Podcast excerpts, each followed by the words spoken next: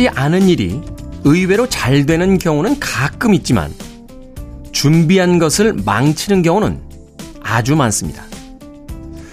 노력은 우리를 배신하지 않는다는 말도 그리 신뢰할 만한 이야기는 아니라는 뜻이겠죠. 하지만 우린 매일을 악착같이 삽니다. 손 놓고 놀아버리고 싶은 날도 있지만 마음속 어딘가의 불안감이 다시 최선을 다하는 하루를 만들어내죠. 올림픽에서 메달을 놓친 한 선수가 인터뷰에서 이런 이야기를 하더군요. 노력이 저를 배신하고 원하던 결과를 주지 않는 날이 많지만 노력하지 않으면 원하는 것을 얻을 기회조차 갖지 못합니다. 우리가 열심히 살아가는 한 언젠가 어딘가에서 그토록 간절히 원했던 무언가를 만날 기회가 아직은 남아있을 겁니다. 11월 24일 금요일 김태훈의 프리웨이 시작합니다. 빌보드 키드의 아침 선택 김태훈의 프리웨이 저는 클 태자 쓰는 테디 김태훈입니다. 오늘 첫 곡은 클럽 누보의 Lean on Me로 시작했습니다. K126261063님, 안녕하세요. 별로 많이 좋은 아침입니다. 라고 하셨습니다. 조를 굉장히 독특하게 해 주셨군요. 별로 많이 좋은 아침입니다. 뭐, 그래서 좋은 아침이라는 결과에 도달했으니까 괜찮습니다. 자, 9570님, 항상 나의 아침과 함께하는 프리웨이. 하루를 기분 좋게 시작하니 모든 일이 잘 되는 것 같습니다. 10년, 20년 후에도 나의 아침 책임지셔야 해요. 사랑합니다. 김태훈의 프리웨이라고 문자 또 보내주셨습니다. 그게 어디 제 맘대로 될까요? 그럼에도 불구하고 가능하다면 책임을 져드리고 싶네요. 9570님. 자, 7시부터 9시까지 2시간 동안 여러분들과 함께 합니다. 즐거운 음악들, 또 재미있는 이야기들 같이 나누겠습니다. 여러분 지금 KBS 2라디오 김태훈의 프리웨이 함께하고 계십니다. KBS 2라디오 yeah, 김태훈의 프리웨이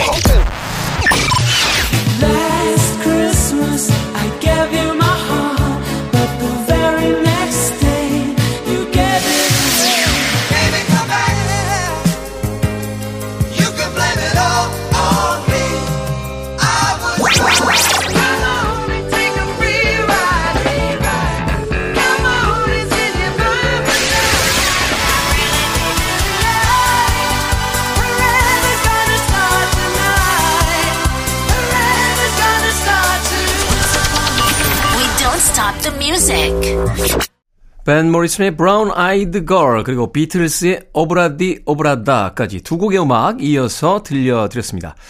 두 번째로 들으신 비틀스의 Ob-La-Di Ob-La-Da는 4023님의 신청곡으로 들려드린 음악이었습니다. 자, 유튜브로 이승재님께서, 테디 형님, 형님께서는 운동하실 때 어떤 음악 들으십니까? 회사 점심시간에 헬스장에서 운동을 하는데, 운동할 때 들을 음악 추천 부탁드립니다. 아니면 1시까지 라디오를 진행해 주세요. 라고 하셨는데. 1시까지 진행하기는 무리고요. 네. 운동할 때요? 어. 운동할 때 음악이 들리나요? 운동할 때 음악이 들리면 안 됩니다. 예. 운동할 때 음악이 들린다는 건 운동을 열심히 안 하고 계시다는 뜻이 아닐까 싶은데요. 예. 제가 다니는 짐에도 어, 음악을 틀어 놓습니다. 그 관장님이 이, 트레이너가 이제 좋아하는 음악을 틀어 놓는데 어떤 날은 가면 팝송이고요. 어, 어떤 날은 또 전자음악, 어떤 날은 클래식을 또 틀어놓는 날도 있습니다.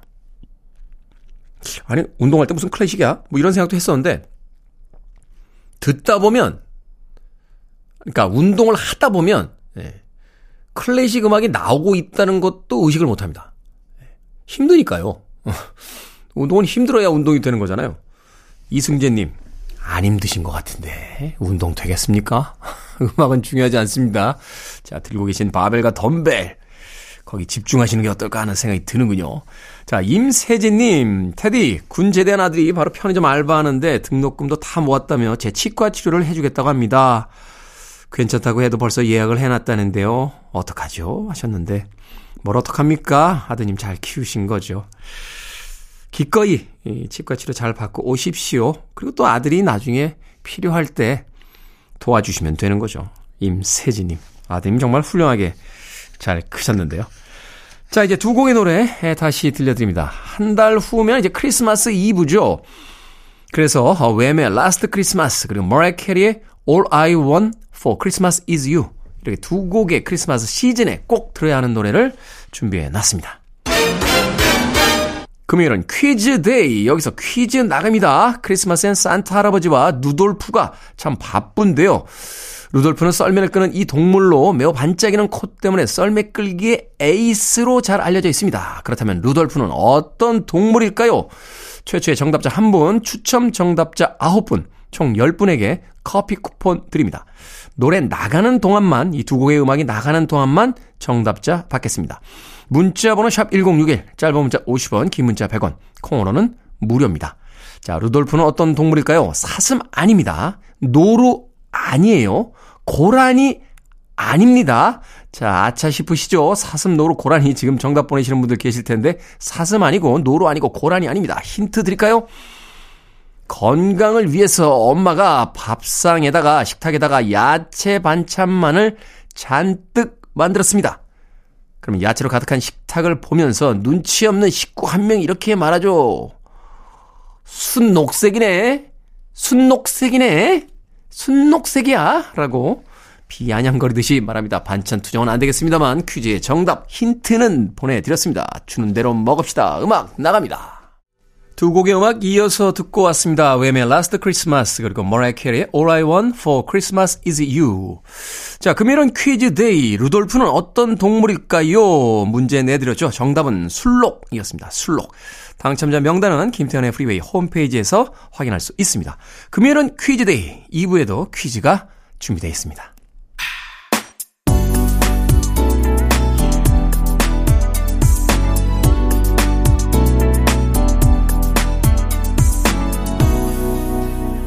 김태훈의 Freeway. 두 곡의 음악 이어서 듣고 왔습니다. The Fifth Dimension의 Last Night I Didn't Get to Sleep at All 그리고 플레이어의 Baby Comeback까지 두 곡의 음악 이어서 들려드렸습니다. 어, 5073님께서요. 태훈님 혹시 족구댓알 무슨 뜻인지 아시나요? 족구댓알 요건 아니죠? 네. 좋아요, 구독, 댓글, 알림 설정 아 이걸 줄여서 족구대달 아. 모른다고 지금 놀리시는 거예요? 예. 바깥에서 우리 백유빈 작가 환하게 웃고 있군요. 예. 제가 곤란을 겪을 때마다 백유빈 작가는 환하게 웃고 있습니다. 제가 다시 군대를 간다고 하면 아마 한 3년 정도 행복해 하지 않을까 하는 생각도 드는군요. 예. 옥돌매 아나? 옥돌매? 옥돌매? 알아? 알면 안 되는데.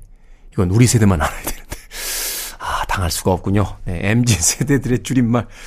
잘 생각해보면, 아, 요새 아이들 말이야, 그 말 이상하게 하더라고, 막 하시는 분들 계신데, 우리도 다 했어요. 야, 머리에 스팀 찬다, 야, 막, 이런 표현들. 열받는다, 이런 거죠. 뚜껑이 열리네, 막 이러면서. 에? 옥돌매 아니냐? 막. 우리도 다 했던 이야기들인데, 그때의 기억은 잊어버린 채, 요새 MG 세대들한테 뭐라고 궁시렁궁시렁 거리거나 합니다. 자, 외워둡시다. 족구대 날. 네, 좋아요, 구독, 댓글, 알림 설정 부탁드려요. 라고 하는, 네, 아마도 유튜브에서 등장한 이야기가 아닌가 하는 생각이 드는군요. 5073님. 자, 카일리 미노그의 음악 준비했습니다. 로코모션, 그리고 티파니의 I think we are alone now. 까지 두 곡 이어드립니다.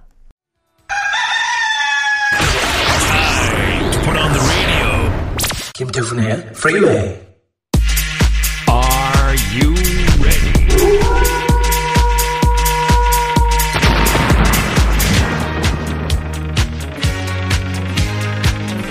김 소장이 같이 고민해 드립니다. 결정은 해드릴게 신세계 상담소. Barbara Streisand. 자, 1357님, 10년 사귄 남자친구랑 싸웠습니다. 밉긴 한데 이제 싸우는 것도 지치네요. 얼른 화해를 할까요? 아니면 가만히 있을까요? 얼른 화해합시다. 헤어지는 건요, 싸워서가 아니라 화해를 안 해서 그래요.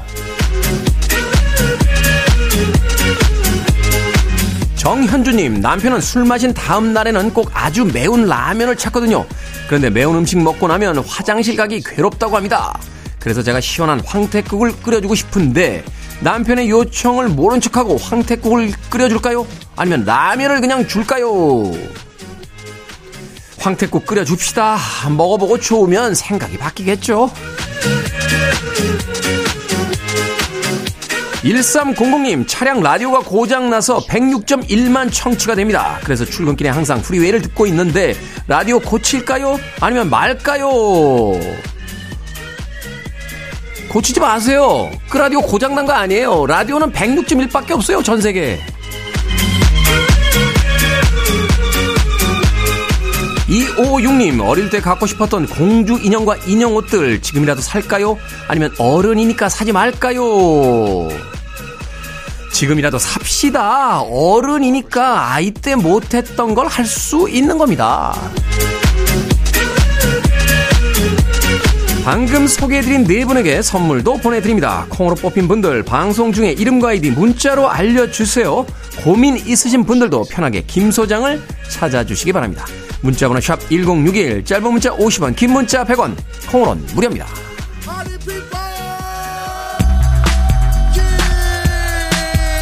택팀의 음악 듣습니다. 읍, there it is.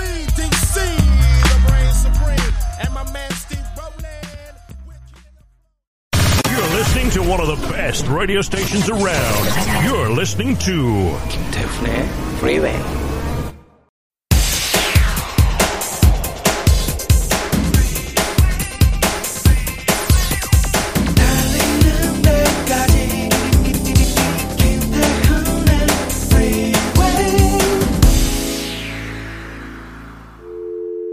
I need your arms around me. I need to feel your touch.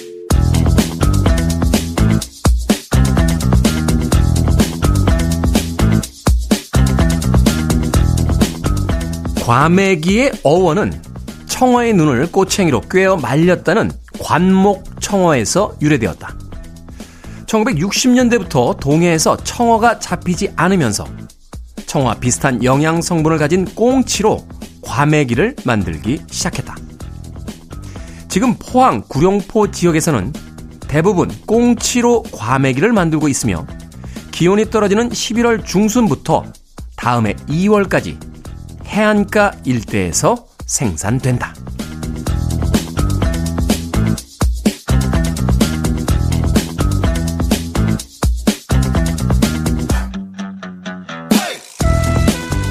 뭐든 읽어주는 남자. 오늘은 구룡포 과메기 문화관에 적혀 있는 과메기에 대한 설명을 읽어드렸습니다. 바이어로 과메기의 계절이 시작되고 있죠. 기름기가 잘잘 흐르는 과메기를 각종 해초와 채소, 마늘종에 싸먹으면 고소하면서도 알싸한 맛이 일품입니다. 요즘은 하루 이틀이면 현재 직송 과메기를 집에서 받아볼 수 있지만 이왕이면 직접 구룡포로 여행을 떠나 과메기의 맛을 느껴보고 싶군요. 그런 게 바로 낭만 아니겠습니까? 아참, 오늘 읽어드린 과메기 상식은 저만 알고 있겠습니다. 과메기 먹을 때 또 아는 척을 해야 하니까요. 제레미 스펜서 밴드의 Travelling 듣고 왔습니다. 김태훈의 프리웨이 2부 시작했습니다. 앞서 일상의 재발견, 우리 하루를 꼼꼼하게 들여다보는 시간, 뭐든 읽어주는 남자. 오늘은 구룡포 과메기 문화관에 적혀 있는 과메기에 대한 설명을 읽어드렸습니다. 저는 오늘 이 설명을 읽고 나서야 과메기가 꽁치로 만들어진다는 사실, 또 원래는 청어로 만들었던 사실을 알게 됐어요. 어, 저는 과메기라고 해서 그냥 물고기 이름이 과메기인 줄 알았는데 그런 게 아니었군요. 어, 관목청어, 청어의 눈을 꼬챙이로 끼워 말렸다 하는 관목청어에서 유래가 됐다. 추운 날씨가 시작되는 12월 중순부터 2월까지 과메기가 나온다. 자, 여기서 우리가 아, 술자리에서 의시될 수 있는 가장 중요한 사실은 꽁치로 만든다. 거기까지는 또 남들이 다 알 수 있어요. 원래는 청어로 만들었다. 눈을 깨었기 때문에 과메기다. 11월 중순부터 2월까지 나온다. 자, 복습해 보겠습니다. 이 네 가지만 외우고 계시면. 세상의 모든 지식은 사실 아, 다 필요 없어요. 어, 실제 우리의 일상을 살아가는데 필요한 지식은 한 10%에서 15% 정도 되고요. 예, 나머지는 다 의시되기 위해서 필요한 겁니다. 과메기에 대한 상식들 알아두시면 또 과메기가 나왔을 때 즐거운 이야기와 함께 또 맛있게 먹을 수 있지 않나 하는 생각 듭니다. 자, 뭐든 읽어주는 남자, 여러분 주변에 의미 있는 문구라면 뭐든지 읽어드리겠습니다. 김태훈의 프리웨이 검색하고 들어오셔서 홈페이지 게시판 사용하시면 되고요. 말머리 뭐든 달아서 문자로도 참여가 가능합니다. 문자번호 샵 1061, 짧은 문자 50원, 긴 문자 100원, 콩으로는 무료입니다. 채택된 청취자들에겐 촉촉한 카스테라와 아메리카노 두 잔 모바일 쿠폰 보내드리겠습니다.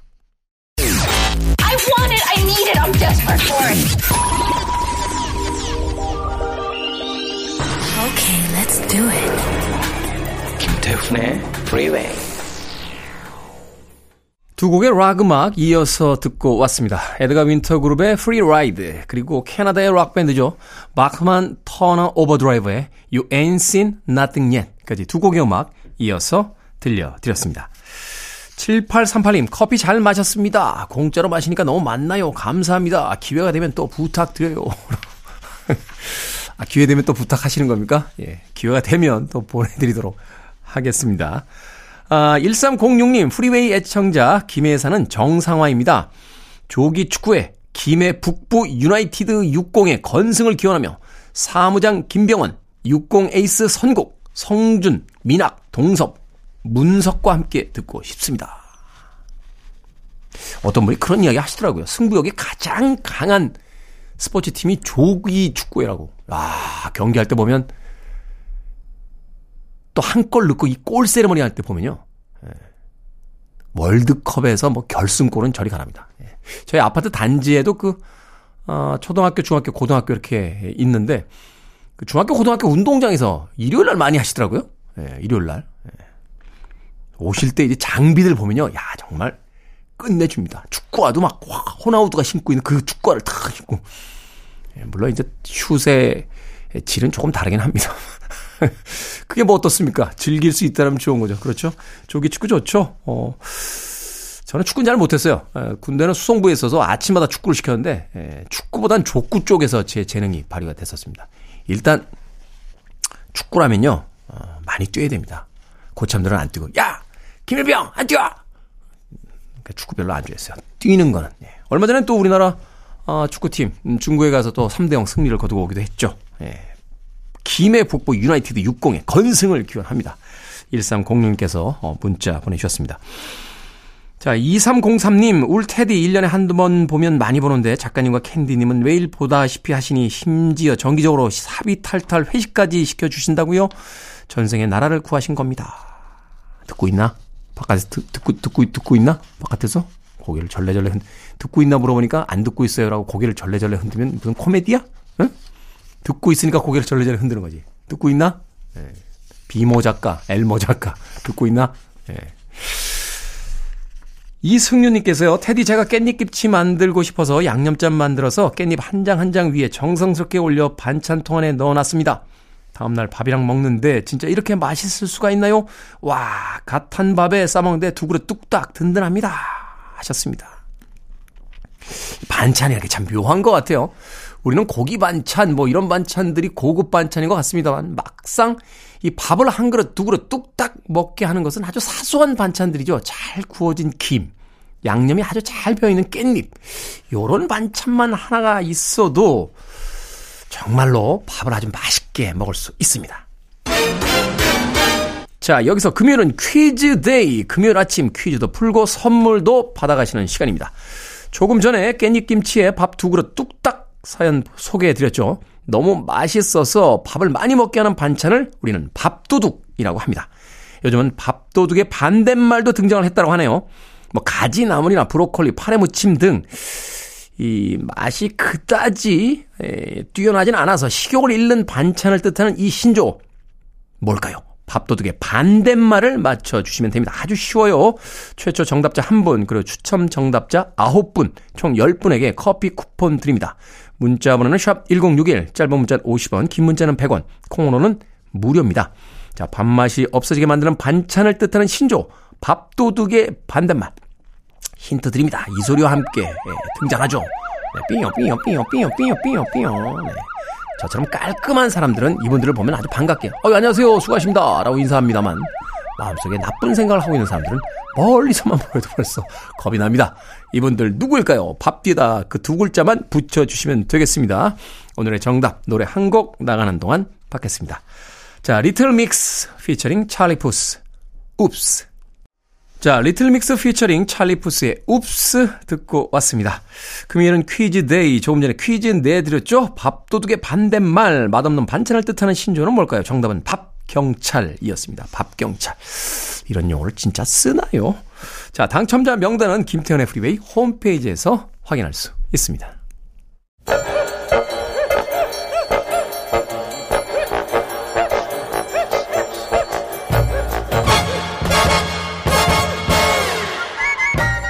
온라인 세상 속 촌철살인 해학과 위트가 돋보이는 댓글들을 골라봤습니다.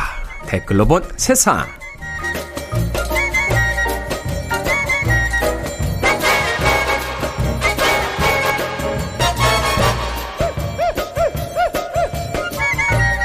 첫 번째 댓글로 본 세상. 제주도에 직장을 구해 이주를 준비하던 청년이요. 출근 열흘 전쯤 입사 취소를 통보받았습니다.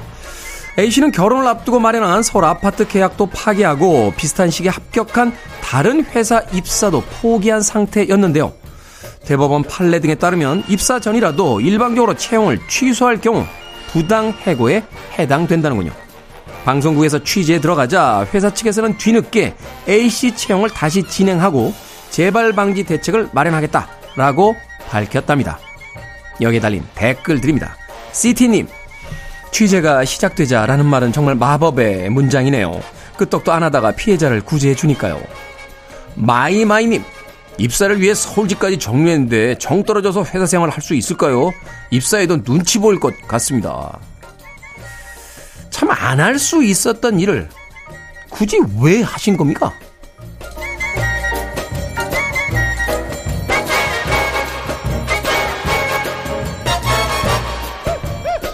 두 번째 댓글로 본 세상. 요즘은 현금이나 카드가 없어도 계좌 이체로 물건을 결제하는 경우가 많죠. 그런데 붕어빵을 비롯해 일부 길거리 음식은 계좌 이체를 막고 있다고 합니다. 붕어빵 2,000원어치를 사면서 공을 하나 빼고 200원만 보내거나 입금자 명의 금액을 써서 사장을 속이는 경우가 늘고 있기 때문이라는데요. 한 업주는 집에 가서 입금 내역을 확인했더니 2, 300원만 보낸 사람이 너무 많다며 하소연을 하기도 했다는군요. 여기에 달린 댓글 드립니다. 컴다운님, 좋은 손님 10명 중에 한 명만 이상해도 회의감이 밀려옵니다. 오랫동안 꿋꿋하게 장사하는 분들 정말 대단하세요. 쿠이님, 2, 3천원에 양심을 파는 사람들이 너무 많군요. 장사를 할 수 없을 지경이라니 우리나라 맞나 싶네요. 아니 이렇게 속이고 드시면 그 붕어빵 맛있습니까?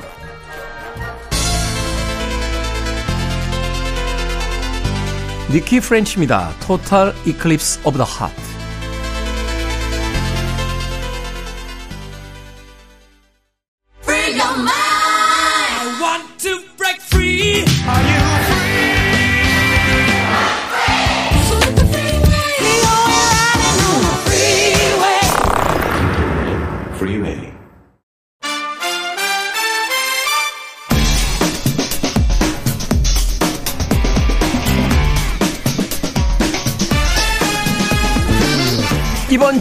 영화관에서 볼만한 영화 한 편 소개해 드립니다. 신의 한수 오늘도 허나몽 영화평론가 이지혜 영화 전문기자 나오셨습니다. 안녕하세요. 안녕하세요. 안녕하세요. 자 오늘의 영화는 화제를 모으고 있는 영화입니다. 11월 22일 지난 수요일에 개봉한 서울의 봄입니다. 서울의 봄. 네.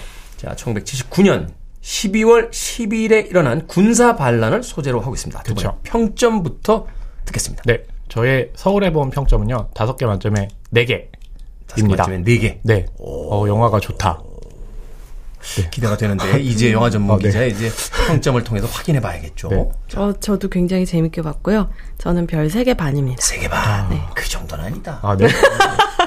그런 얘기죠. 그 정도는 아니다. 또 저는 신뢰를 잃었네요. 한국 영화, 영화 평론가 약간 갱년기지 쉽게, 흥분, 쉽게 흥분하는 그게 있어요. 쉽게 흥분하고 쉽게 가라. 요즘에 좀 맞아요, 오락가락 많이 올라갔다 오락가락. 내려갔다 하시는 것 같아요. 예전에 그 서수남 하청일 씨가 네. 아, 비틀즈의 오블라디 오블라다를 그 리메이크했던 게 있어요. 아, 네네. 어, 직장인의 하루인가 뭐 이래요. 제목이. 올라가고 내려가고. 음, 랄랄랄랄 이렇게 올라가고 내려가고. 예, 하나문 영화 평론가. 자 영화 비트를 통해서 이제 스타 감독이 됐죠. 태양은 없다, 뭐 감기, 아수라 같은 작품들을 연출했던 굉장히 선이 굵고 맞아요. 경쾌하면서 센 영화들을 많이 그렇죠. 만들었는데 네. 이 김성수 감독의 신작입니다. 역사적 사건에서 영감을 얻었지만 창작된 부분도 많을 텐데 줄거리 좀 소개를 해주시죠. 네. 실제로 이제 김성수 감독이 12.12 군사 반란을 가지고 언젠가는 좀 영화를 만들겠다고 이제 생각을 했었는데요. 뭐 당연히 이 배경은 이 12.12 군사 반란이 일어났던 그 시기이고요. 어, 그 전에 11.6 대통령 시해 사건이 있었잖아요. 네. 예, 그러다 보니까 이제 그 보안사령관 전두광이 그것과 관련해서 이제 수사를 맡는데요. 아 이름이 전두광입니까? 그렇죠. 황정민 배우가 이제 연기를 했죠. 어, 빛광장? 어, 네, 그렇죠. 전두광. 네. 어, 여기서는 이제 실제 인물의 이름을 쓰진 않고요. 그러니까 실제 인물이 그러니까 쉽게 이제 그 연상이 되는 이름들을 가져왔는데요. 근데 이 전두광이 이 보안사령관을 맡으면서 이 네. 사람이 그 사건을 수사를 하면서도 아, 마치 자신이 최고 권력을 쥔 것처럼 너무 어, 권력욕을 남발하기 시작을 하는 거예요. 음, 네. 그래서 이성민 배우가 연기한 육군 참모총장 육구 천문 총장. 예, 정상우가 정상우. 아, 이를 좀 막아야 되겠다. 이러면서 이 정의에 관해서는 강직한 이 이태신이라는 음. 인물을 수도 경비 사령관으로 임명을 합니다. 네. 근데 이 전두광과는 완전히 반대 있는 인물이거든요. 그러다 네. 보니까 이제 전두광은 눈치를 챈 거죠. 아, 이 정상우와 이태신이 이 전두광을 비롯해서 당시 이제 하나회 사조직이죠. 군산에 아 우리를 견제하려고 하는구나라고 생각을 하면서 어, 우리가 먼저 어, 선수를 쳐야 되겠다. 이러면서 이 정상호 육구 참모총장이 이 극 중에 이제 예전에 대통령 시해 살인 사건 때 그 현장에 있었거든요.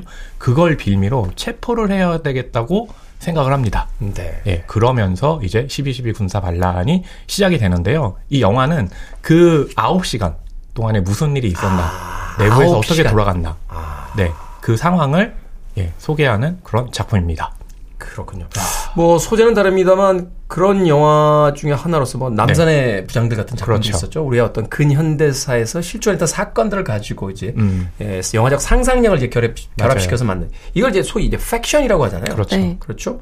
등장인물들의 이름도 사실은 다 알수 있죠. 알 수 있죠. 어, 네. 이름이 이제 연상되는 인물들이 있으니까. 네네. 네, 일단 전체적인 큰 틀은 12.12와 같아요. 음. 이 일의 결말도 같고 그 세부적인 내용들도 그 현실 역사에 기반을 했는데 일단 그 세부 사항들, 그 인물의 캐릭터라든지 그 9시간 동안 인물들이 어떤 결정을 내리고 그래서 어떻게 일을 따라갔는지에 대해서는 이제 김성수 감독의 상상력이 들어갔는데 특히 이름을 뭐 한두 글자씩 바꾼 건 어, 김선수 감독이 이 12.12를 그대로 재현하기보다는 이 인물과 어느 정도 거리두기를 하면서 자유롭게 이야기를 좀 창작하고 싶었다라는 바람이 들어간 그런 이름들이고요. 실제 이름에서 이제 한두 글자를 바꿨다고 볼 수도 있지만 실제 이름에 한두 글자를 가지고 와서 네네네. 연상할 수 있도록 이제 어, 만들어 놓은. 거죠. 그럴 수도 있죠. 네.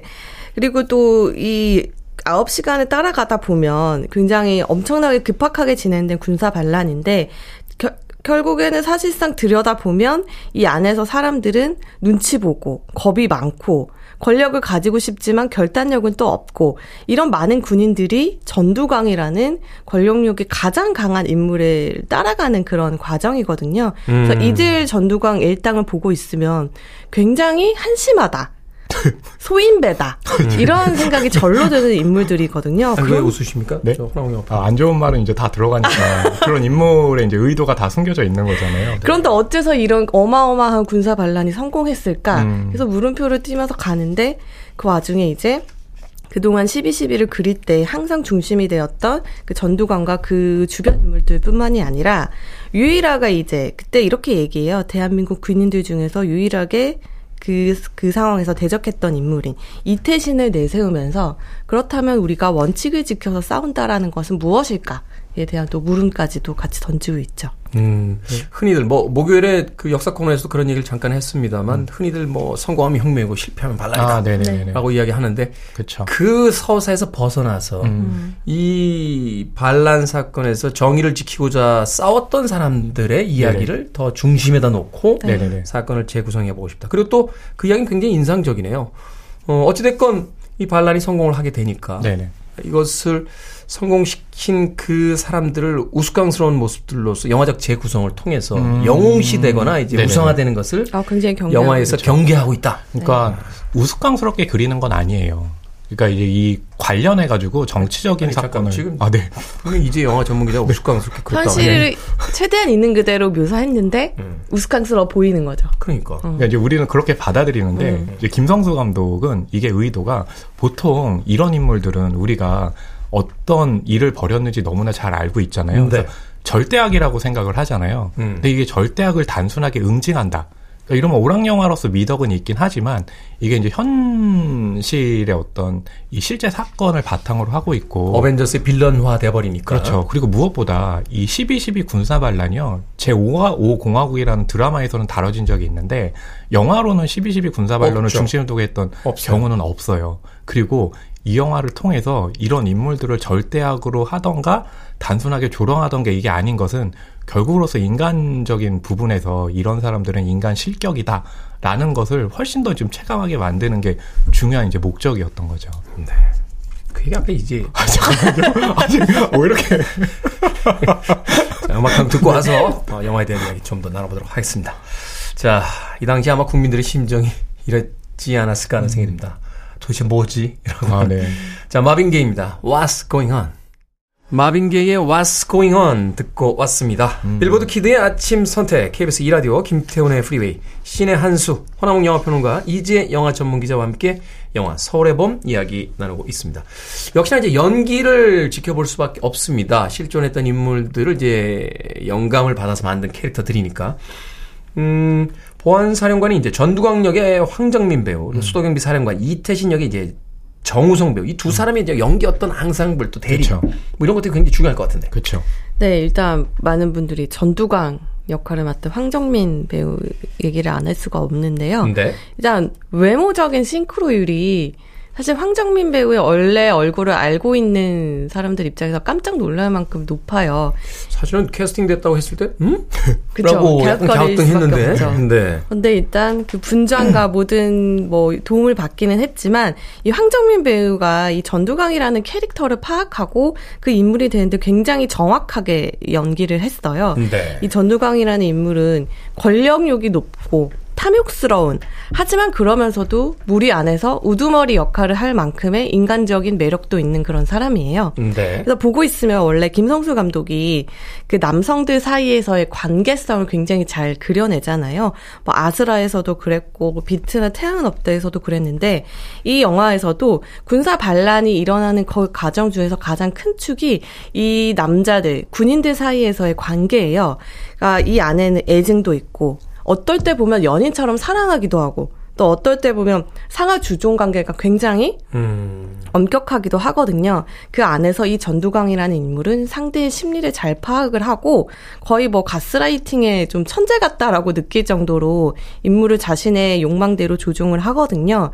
그런 굉장히 그 늑대들의 우두머리인 면모까지도 잘 그려내서 사실 보고 있으면 저는 좀 우려됐던 부분들은 어쨌든 이 12.12는 성공한 군사 반란이 됐잖아요. 음, 네. 승리하는 정두광의 승리의 이야기인데 이게 어쨌든 관객들 입장에서는 패배감을 승리하는. 쪽, 네, 패배감도 줄 수 있고 승리하는 쪽에 이입하기가 훨씬 쉽잖아요. 사실 그러고 싶어 하죠. 많은 네. 사람들이. 예. 그래서 이 전두광이라는 인물을 굉장히 흥미롭게 그려냈기 때문에 아, 그렇게 오해하는 거는 아닐까라는 생각을 했는데 영화를 보고 다른 인물들이 속속 등장할수록 아, 이 영화의 굉장히 탁월한 점은 전두광이라는 인물이 승리하는 이 이야기이지만 결코 전두광만의 영광의 영화가 아니고 이 사람 편에 서게 만드는 영화가 아니라는 것을 이제 결말 부분에서 이제 아실 수가 있거든요. 사실 이제 그 부분이 가장 중요한 부분이죠. 그렇지 네. 않으면 이제 역사에 대한 미화 같은 것들로 또 논쟁이 될 수 있는 부분들이 있으니까. 근데 이제 이 영화 같은 경우 보게 되면 이제 이태신이라는 선, 선과 전두광이라는 악의 대결인데 보통 이게 선악이라고 하면 이분법이라고 해서 입체성이 떨어진다고 그러잖아요. 음, 네. 네, 이 권력욕이라는 것은 실은 이분법으로밖에 설명이 가능하지 않아요. 음. 뭐냐 하면 권력욕이 큰 사람은 정의와 반대편에 있죠. 어. 권력을 쥐지 않는 사람은 정의의 편에 있죠. 이렇게 이분법이에요. 그러니까 뭐냐 하면 너무 단순한 거 아닙니까? 아 잠시만요. 아니 근데 저기 아이, 그렇습니다. 네. 그렇기 때문에 이 작품은 선악을 대결을 하더라도 음. 그러니까 그런 우려를 불식시키기는 굉장히 좋은 설정이라는 거죠. 음. 예, 그런 점에서 이제 굉장히 좀 뛰어나고 김성수 감독이 실제로 그 19살 때요. 이 한남동 관저에서 이 극 중에 정상호 체포할 때 그 총소리를 들었다고 하거든요. 아, 총소리를 들었다. 예, 그러니까 이제 그 총소리를 듣고 어, 이게 도대체 무슨 일이야. 근데 당시에는 언론 통제가 있었잖아요. 그렇죠. 그 후에 이제 알게 된 거예요. 그리고 나서 아, 이 9시간 동안에 벌어졌던 일을 상상력을 가지고 한다면 무슨 일이 벌어졌을까? 중요한 건 리얼리티잖아요. 그렇죠. 보통 이게 정치 관련한 영화를 할 때 한국 영화는 이렇게 이 그러니까 박정희 대통령이나 전두환 대통령 같은 경우는 되게 비슷하게 묘사를 하는데 그 외 인물들은 그렇게 신경 쓰지 않거든요. 음. 근데 이 영화를 보게 되면 정말 하나하나 다 싱크로율이 굉장히 높아요. 어. 예, 그러니까 리얼리티도 굉장히 잘 살리고 있는 거죠. 실존 인물들을 다 만나보셨. 아 만나본 건 아니고요. 그렇죠. 아니, 싱크로이 높다고 그랬어. 네네. 개인적 친분 관계가 있으신가? 아뭐 그런 건 아니죠. 친분 관계가 있어서도 안 되죠. 그런 인물들과는. 자, 중요한 장면. 네. 소개해 주신다면. 어, 저는 이제 마지막에요. 그 전두광이 이 군사 반란을 성공을 하잖아요. 네. 그리고 나서 이제 혼자서 그 기쁨을 만끽하려고 화장실에 들어가요. 음. 그러니까 이 공간이 왜 화장실인가? 라고 했을 때 거기서 우리가 느끼는 감정 아 화장실에서 악취가 쏟아지고 그리고 그 인물을 보여줄 때요 거리를 굉장히 멀리 둬요 음. 그러니까 우리가 범접할 수 없는 범접해서도 안 되는 그런 의미를 담고 있거든요 그래서 그 마지막 장면 같은 경우 저는 굉장히 좀 명장면이라고 생각을 합니다 네. 이제 영화 전문 기자. 저는 그 전두광 말고 다른 인물들, 그러니까 군인으로서의 어떤 원칙을 지키고 우리나라 군대가 나라를 지켜야지 자신의 사리사욕에 의해서 움직여서는 안 된다라는 그런 직업적인 소명의식을 가지고 있었던 군인들이 등장하는 순간을 꼽고 싶어요. 대표적으로 이 수도 경비사령관 이태신이 있고요. 이태신 말고도 또 이- 우리가 이름을 잘 모르는 수많은 군인들이 그날 전두광한테 어, 대항을 해서 나라를 지키기 위해서 이제 희생을 했거든요.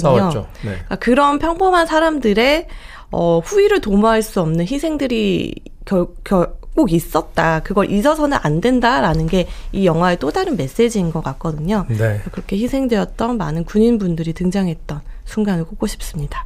영웅의 서사뿐만이 아니라 그 바깥에 있는 이제 예, 실존했던 여러 사람들을 모델로 한 캐릭터들을 통해서 역사의 어떤 그 대중에 대한 부분들도 부각시키고 있다. 자, 두 분의 한 줄 평 듣겠습니다. 네, 저의 한 줄 평은요. 베일에 가려 있던 9시간을 복원하다.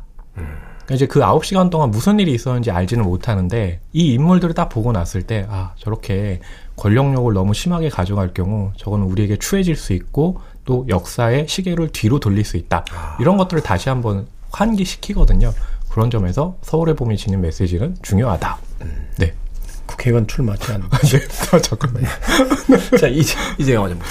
네, 저는 권력에 눈 멀었던 소인배들을 박제하다. 들어가겠습니다. 준엄한 심판의 한 줄 평이군요. 그렇죠. 네. 이것 봐라. 이 박제한 소인배들을 보아라. 네. 역시. 아, 그래서 그거를 제가 이제 복원을 했다. 그 9시간을. 비겁한 아, 네. 자, 신의 한 수. 오늘은 영화 서울의 봄에 대해서 허나몽 영화평론가 이제 영화 전문 기자와 이야기 나눠봤습니다. 고맙습니다. 감사합니다. 감사합니다.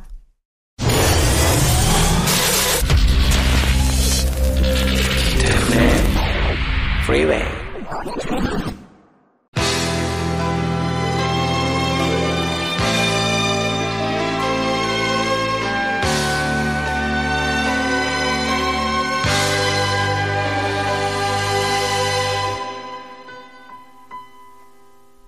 KBS 2라디오 김태훈의 프리웨이. 오늘 방송 여기까지입니다. 오늘 끝곡은 뉴튼 패밀리의 Smile Again 준비했습니다. 편안한 하루 되십시오. 전 내일 아침 7시에 돌아오겠습니다. 고맙습니다.